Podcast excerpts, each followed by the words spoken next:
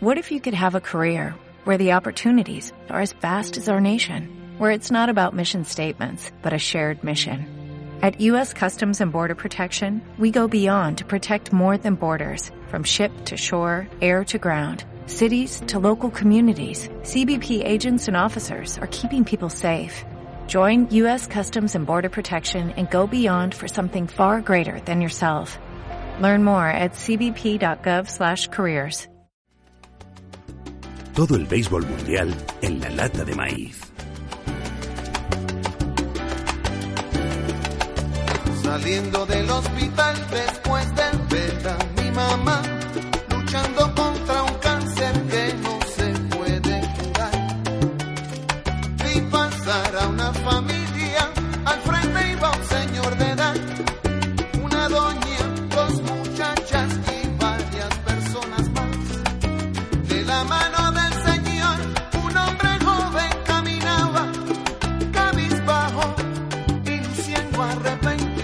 volvemos a las páginas de nuestra sección de béisbol internacional. Seguimos viajando por el mundo para seguir contando cómo es el béisbol en otros países.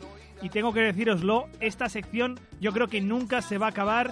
Vamos a saludar de nuevo a Ramiro Blasco, también experto en este campo, en el béisbol internacional. ¿Qué tal, Ramiro? Muy buenas tardes, Dani. Y vamos a saludar también a un nuevo colaborador de La Lata de Maíz, también colaborador de nuestro hijo emancipado de Picheos Salvajes, Ramón Barrios, que nos saluda desde Panamá. ¿Qué tal, Ramón? Hola Dani, hola a todos, muy buenas tardes. Un abrazo de acá desde la tierra del canal, la tierra de Mariano Rivera y de Rod Caru. A eso vamos exactamente, vamos al béisbol panameño, por eso hoy te hemos llamado también, eh, Ramón. Un deporte que en Panamá es uno de, de los más importantes eh, junto al fútbol y antiguamente, y ahora Ramiro nos, canta- nos contará cómo fue el origen del béisbol en Panamá, antiguamente era el deporte nacional. No sé si sigue siéndolo para vosotros también. Pues sí, Dani, como tú lo dices, el béisbol aquí en Panamá sigue siendo el deporte número uno en estos momentos. Eh, sin embargo, el fútbol está tomando bastante fuerza, máxima ahora que pues Panamá está en su primer mundial en Rusia. Pero sí, el béisbol aquí en Panamá sigue siendo eh, primer lugar en estos momentos. Ramiro, tú que nos cuentas también siempre la historia, ya sabemos que el béisbol y la historia van íntimamente ligados, van totalmente paralelos. ¿Cómo surge el béisbol en Panamá o cómo llega el béisbol en Panamá? Que muchas veces y en la mayoría de los casos viene de la mano de los Yankees, de los americanos. Así es, eh, siempre van ligados, pero Panamá no solo es una, no es que sea una excepción, no, no lo es, pero es que además es un ejemplo clarísimo, ¿no? De cómo, cómo va ligado béisbol e historia. Cierto es que eh, en Panamá también llegó el béisbol a través de los estudiantes panameños que iban a Estados Unidos, pero fundamentalmente llega en el tercer cuarto del 19 a través de los trabajadores americanos que intervinieron en la construcción del ferrocarril interoceánico y luego ya en la construcción del canal a partir de, de finales del siglo XIX. Era una gran cantidad de, trabajadores americanos, ello supuso una gran cantidad de, equipos americanos que jugaban frente a, a, los equipos panameños. Bueno, existía una rivalidad absolutamente atroz, eh, muy poco común en, en, aquella, en aquella época en cualquier otro lugar. De hecho, las crónicas eh, de aquellos tiempos hablan de auténticas batallas campales, tanganas, etcétera. Pero todo aquello sirvió para popularizar el béisbol a tal nivel en Panamá que ya en 1902 existían ligas. Y, el, y el, campeonato actual, bueno, pues data desde el 1944. ¿no? Estamos hablando de unas fechas que no son habituales en, en, uh, en los inicios del béisbol en, en los países del entorno de Panamá. Ramón, de esos orígenes tan yanquis, tan americanos, empapados de la cultura estadounidense, ¿qué queda hoy en día? ¿Queda todo? Eh, ¿Es absolutamente un béisbol que ha heredado todo de los yanquis o le habéis dado vuestro propio toque, vuestra propia esencia panameña? Obviamente, eh, Dani y, Ramiro, pues realmente el equipo de los Yankees sí es, formó eh, parte del béisbol aquí en Panamá. Inclusive en la época de cuando inició el béisbol profesional aquí en Panamá, en los años 40, 50, había un equipo que se llamaba Carta Vieja Yankees. Así que ese es un equipo que tiene muchísima afición aquí en Panamá.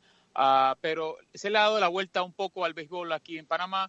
Eh, cada, cada región tiene su equipo, cada provincia, como decimos nosotros acá. En fin, eh, el béisbol aquí en Panamá ha evolucionado muchísimo. eh, ha iniciado, como lo menciona Ramiro, desde hace mucho tiempo, pero sí, la influencia norteamericana, los Yankees han tenido algo muy importante aquí en Panamá. Ramiro, tenemos un campeonato panameño que dentro de lo que es el Caribe General, Centroamérica, no es un torneo que tenga tanta importancia, por supuesto, comparado con el venezolano o con el dominicano. Y además tenemos que el, campeón panameño no está participando en las series del Caribe. Esto es algo que ocurre desde hace más de 50 años, lamentablemente, para una nación, Ramiro, que es una de las fundadoras de las series del Caribe. Pero, pero realmente, si tenemos en cuenta lo que es la situación actual, en cuanto a organización y en cuanto a nivel, no hay tanta diferencia entre la serie del Caribe y la serie latinoamericana, en la que participan Colombia, México, eh, Nicaragua y Curazao, además de Panamá. Eh, ciertamente, en cuanto a organización, la serie latinoamericana está por encima y en cuanto a nivel, estamos viviendo un bajón en el nivel de los equipos, por ejemplo, de, República Dominicana y cada vez se habla más de esa, de esa integración porque los niveles no están tan lejos. ¿Estás de acuerdo con eso, Ramón? ¿Ves al béisbol panameño quizás a la altura de, las otras eh, ligas del Caribe de, la zona? Ahora vamos a saltar un poco a la selección, que es quizás otro problema porque no se clasificó para el último Clásico Mundial. Pero en cuanto a la liga, ¿crees que el nivel, tú que estás allí y vas a ver eh, partidos todas las semanas, ¿crees que está casi, como dice Ramiro, casi a nivel de las otras ligas? Definitivamente que sí, está casi cerca de las otras ligas. El único problema que tenemos nosotros acá es que la liga, eh, si bien empezó en los años 40, la, primera liga profesional aquí en Panamá, luego un parón del año 70 al año 2011, hubo, se jugó un año, eh, perdón, 2001, se jugó solo un año ese año, en el 2001, luego se paró otra vez la liga, nuevamente se reactivó en el año 2011. Entonces, ese impasse ha hecho que quizás los equipos de Major League hayan perdido un poco la credibilidad y no presten a los grandes prospectos eh, como lo hacen en las otras ligas profesionales que existen eh, a nivel de acá de Latinoamérica, ya sea México, ya sea Puerto Rico, República Dominicana, Venezuela. Quizás estamos un paso atrás de ellos, pero eh, vamos en muy buen camino. Es más, y no sé pues si lo saben, Panamá ya está en negociaciones con la Confederación del Caribe para estar nuevamente dentro de la Serie del Caribe. Y ya lo comentaron ustedes, siendo Panamá fundadora de la Serie eh, del Caribe eh, en, hace aproximadamente más de 50 años, que cuando fue la, se inició. Correcto, que lo que decía Ramón, eh, parece ser que Panamá puede estar invitado para el año que viene, para la Serie del Caribe del año 2019. Comentabais toda la influencia de Estados Unidos y comentabais todos los jugadores que han jugado en la MLB. Yo creo que de todas las estrellas eh, panameñas sobresalen dos, Ramiro. Una es Rod Carew, que tiene hasta un estadio en la ciudad de Panamá con su nombre, y el otro, pues quizás también pueda tener un estadio pronto, que es, sin lugar a dudas, el mejor closer de toda la historia de MLB, Mariano Rivera. Así es, y siempre estamos hablando de, jugadores muy carismáticos, ¿no? Como era el caso, pues, lo que significó Carlos Ruiz o, o, el Brujo de la NEA, ¿no? Ramiro Mendoza, siempre jugadores eh, muy carismáticos caso de Rod Caru, que además es el único jugador en la historia de las grandes ligas que nació en un tren. Sin duda alguna, la, impronta de Panamá en, el béisbol uh, en el béisbol de las grandes ligas ha sido absolutamente fundamental. También otros pues como, Carlos Lee, como, como Héctor López. Y, además siempre jugadores que, han dejado huella. Estará de acuerdo eh, Ramón eh, conmigo en esto, pero, pero siempre los jugadores panameños como que marcan territorio, como que muestran carisma, como que crean una, una escuela de, fans, ¿no? Supongo que serán héroes para vosotros, ¿no, Ramón, en, allí en Panamá? Pues definitivamente, ¿no? Y hay muchos nombres, los cuales eh, de las grandes ligas, eh, iniciando pues con Humberto Robinson, que fue el que el primer Grandes Ligas panameño en, el año de 1955, lanzador con los Bravos de Milwaukee. De ahí han venido 61 panameños más donde el último fue hace ah, dos semanas atrás, fue Ariel Jurado, lanzador también con los Rangers de Texas. Pero sin lugar a dudas, Rod Caru, Mariano Rivera, Carlos Lee, el brujo de la Ramiro Mendoza, eh, Manny Sanguillén con los Piratas de Pittsburgh, eh, Omar Moreno también con los Piratas de Pittsburgh, en fin, han sido tantos, Carlos Lee, Carlos Ruiz, eh, que nos han llevado, nos han, han, levantado la bandera del béisbol panameño a nivel de las grandes ligas. Así que eh, por decir unos cuantos nombres, definitivamente son gente muy admirada aquí en Panamá, ya lo han dicho, Rod Caru tiene un estadio aquí muy bonito, eh, aquí en Ciudad Panamá. donde se ha jugado mucha pelota, eliminatorias de clásicos mundiales, mundiales aquí en Panamá, en fin es algo muy bonito y algo que se respeta mucho a nivel nacional estos muchachos. Y vamos a escuchar dos de los mayores hitos del béisbol panameño y también de la historia de las mayores. El hit número 3000 de Rod Carew, que está dentro de un pequeño grupo de jugadores, 30, nada más y nada menos que han llegado a esa cifra, y el salvamento número 600 de Mariano Rivera, que es actualmente el cerrador con más salvamentos en la historia de la MLB. Swing a line drive,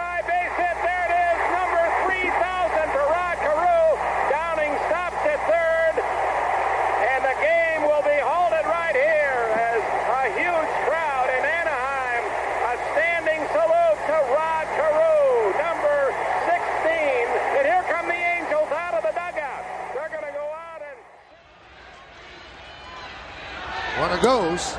Throw to second in time, and Mo gets his 600th save, and the Yankees win the game three to two. How about that? The final out of his 600th save, and he didn't even get it. Russell Martin got it, and now Mariano, long considered the greatest closer in the history of the game, has a number to go alongside with 600 saves, only the second man in history to reach that level. Ramón, eh, supongo que eh, también Panamá, tal como tiene Venezuela y República Dominicana, envía prospects, envía jugadores jóvenes a Estados Unidos. ¿Cómo funciona ese sistema ahora mismo y qué tal, está, qué tal está la cantera panameña en estos momentos que está enviando jugadores a Yanquilandia? Sí, mira, aquí en Panamá pues tenemos algo muy particular. Aquí en Panamá se juega pelota desde los seis años. Aquí en, por ejemplo, en estos momentos hay un campeonato nacional sub-10, eh, chiquitines menores de 10 años jugando eh, el campeonato nacional de todas las provincias, de 12 provincias que tenemos aquí en Panamá. Entonces ya te puedes imaginar, eh, el campeonato juvenil, que es de jóvenes de 15 a 18 años, ese es el semillero. De allí es que se envían los peloteros a Panamá, donde lo hacen las firmas en el draft internacional amateur. Ahí entonces pues van enviando a los peloteros a los Estados Unidos. Hay muchísimos prospectos en estos momentos eh, dando la talla en las grandes ligas. Te puedo mencionar algunos, como te mencioné, pues Ariel Jurado, que eh, ascendió hace un par de semanas a, las grandes ligas con los Rangers de Texas. Él está jugando en doble A. está muy, bien, bien posicionado con el equipo de los Rangers. Obviamente también está Jaime Barría, que ha sido la sorpresa para los angelinos de Los Ángeles está sube y baja, sube y baja, pero es un chico que obviamente se va a quedar en, las grandes ligas muy pronto. Está también Alberto Baldonado, en AAA también, Enrique Burgos. Ah, hay un chico también que los Chicago Cubs firmaron por un millón y medio de dólares con los Chicago Cubs, vuelvo y repito, está en clase A, Miguel Amaya, está reventando la liga. Ah, también podemos mencionar en este caso también a un chico que está con los padres de San Diego también, en fin, hay muchísimos semilleros, muchísimos semilleros, muchísimos peloteros panameños en clase A, AA y AAA que en estos momentos pues están a un paso de estar en la gran carpa de las grandes ligas. Entiendo por lo que me dices, Ramón, que seguís muy de cerca a la MLB, además del campeonato nacional, a diario, como ocurre en el caso de Japón. Nos comentaba hace poco Claudio Rodríguez que por las mañanas en Japón eh, estaban los partidos, porque claro, el cambio horario de Estados Unidos a Japón es bastante grande. En el caso de Panamá, que es la misma franja que Estados Unidos, supongo que los partidos, los juegos los podéis ver por la noche, allí en vuestro horario, tarde-noche.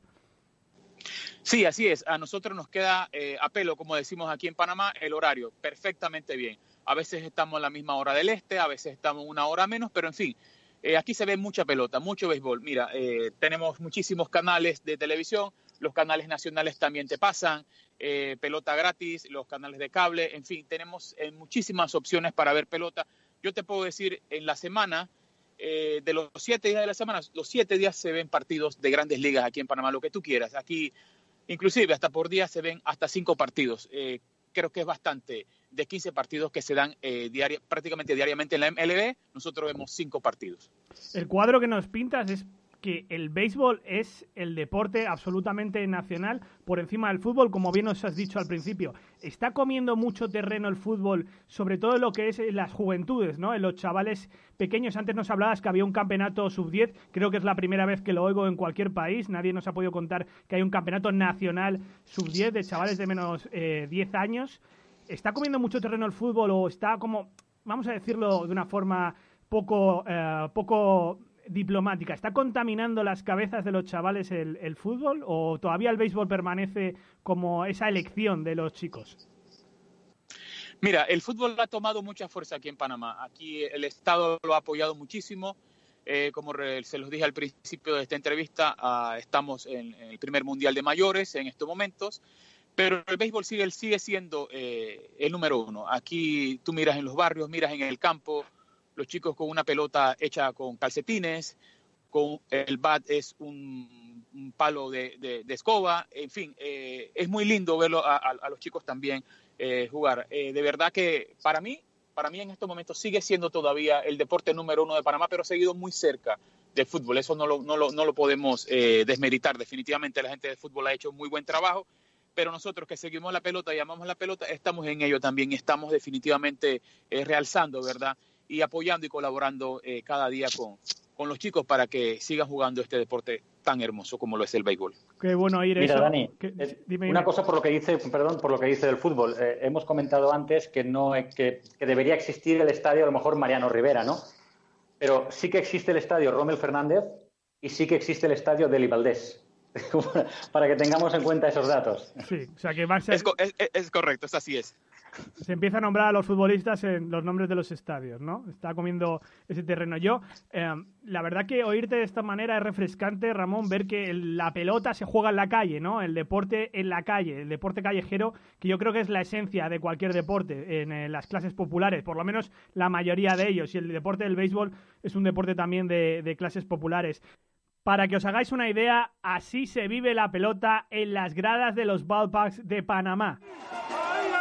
Ahí, ahí está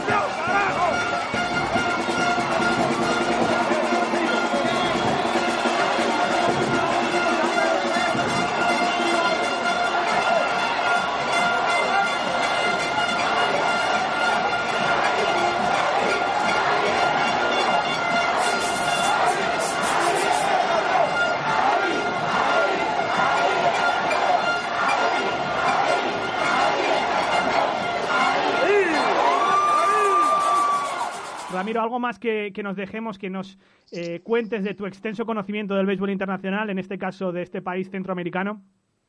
No nos podemos dejar a la selección panameña de béisbol. Exacto. Eh, cierto es que no ha estado en unos Juegos Olímpicos. Respecto al Clásico Mundial, pues bueno, participó en el 2006 y 2009, no pasaría del, del puesto 14, pero bueno, en los en los dos últimos clásicos mundiales, que son realmente donde ya ha acudido ya las selecciones con, con su nivel real, eh, es cierto que no se clasificó en 2013 y 2017 y pese que se jugaron ambas rondas en el, en el pero en el 2017 caen en la final frente a Colombia, que, le remontan la octava. Cuidado con Colombia, ¿no? Que fue la, que luego eh, consiguió eh, ganar a Canadá y, caer en entradas extras ante Estados Unidos y, Dominicana. Yo creo que realmente el, uh, béisbol en, en Panamá no solo a nivel de su selección, que irá a más, a nivel de los propios campeonatos, con esa integración que es absolutamente necesaria en la Serie del Caribe, porque no sé si la Serie latinoamericana necesita a la Serie del Caribe, pero tengo clarísimo que la Serie del Caribe necesita a, los países de la Serie latinoamericana para no, para no fenecer. Creo que el, béisbol panameño va a más y, cada vez eh, con los con los monstruos eh, de las grandes ligas fijándose cada vez más en el país. Ese clasificatorio, Ramón, en la ciudad de Panamá, que como bien decía Ramiro, se perdió ante Colombia, clasificatorio donde participó España, que cayó a las primeras de cambio. Supongo que lo viviste, Ramón, con mucha decepción, no poder clasificar a, a un clásico mundial, a un mundial, cuando es vuestro deporte nacional. Pues sí, mira, Dani, fíjate que sí fue muy frustrante definitivamente ese, ese, problema, ¿verdad? Eh, esa situación que se dio definitivamente eh, aquí en Panamá. Obviamente nosotros eh, caímos dos veces seguidos en, dos, en dos eliminatorias la primera contra Brasil y luego después contra el equipo de Colombia. Ha sido muy frustrante, definitivamente, muy, muy, muy triste que no se dio, pero realmente, eh, y vuelvo y repito, como lo dije hace un rato, quizás la negativa, quizás la, la, la de MLB de no prestarnos los prospectos que estaban un poco más arriba para completar la selección de Panamá, quizás fue la que dio al traste para que el equipo entonces en esos momentos no pudiera llegar al Clásico Mundial del año pasado. Sin embargo, pues Colombia hizo, hizo un papel muy, pero muy importante eh, en este clásico, ya lo, ya lo mencionaron, contra Estados Unidos, Dominicana, por supuesto, ganando la Canadá también. Entonces, eh, creo que eh, es algo muy importante, el crecimiento que están teniendo todos los los equipos a nivel de acá en Latinoamérica. Nos vamos a despedir con Rubén Blades, un gran cantante panameño. Decimos adiós a nuestro experto internacional, Ramiro Velasco. Muchas gracias. A vosotros, un fuerte abrazo. Ramón Barrios, colaborador de Picheos Salvajes, gracias por estar aquí con nosotros hoy en la Lata de Maíz. Un saludo y un abrazo a nuestros hermanos panameños. Muchas gracias a ti, Dani, un abrazo a todos y un gusto estar aquí. No se cansa de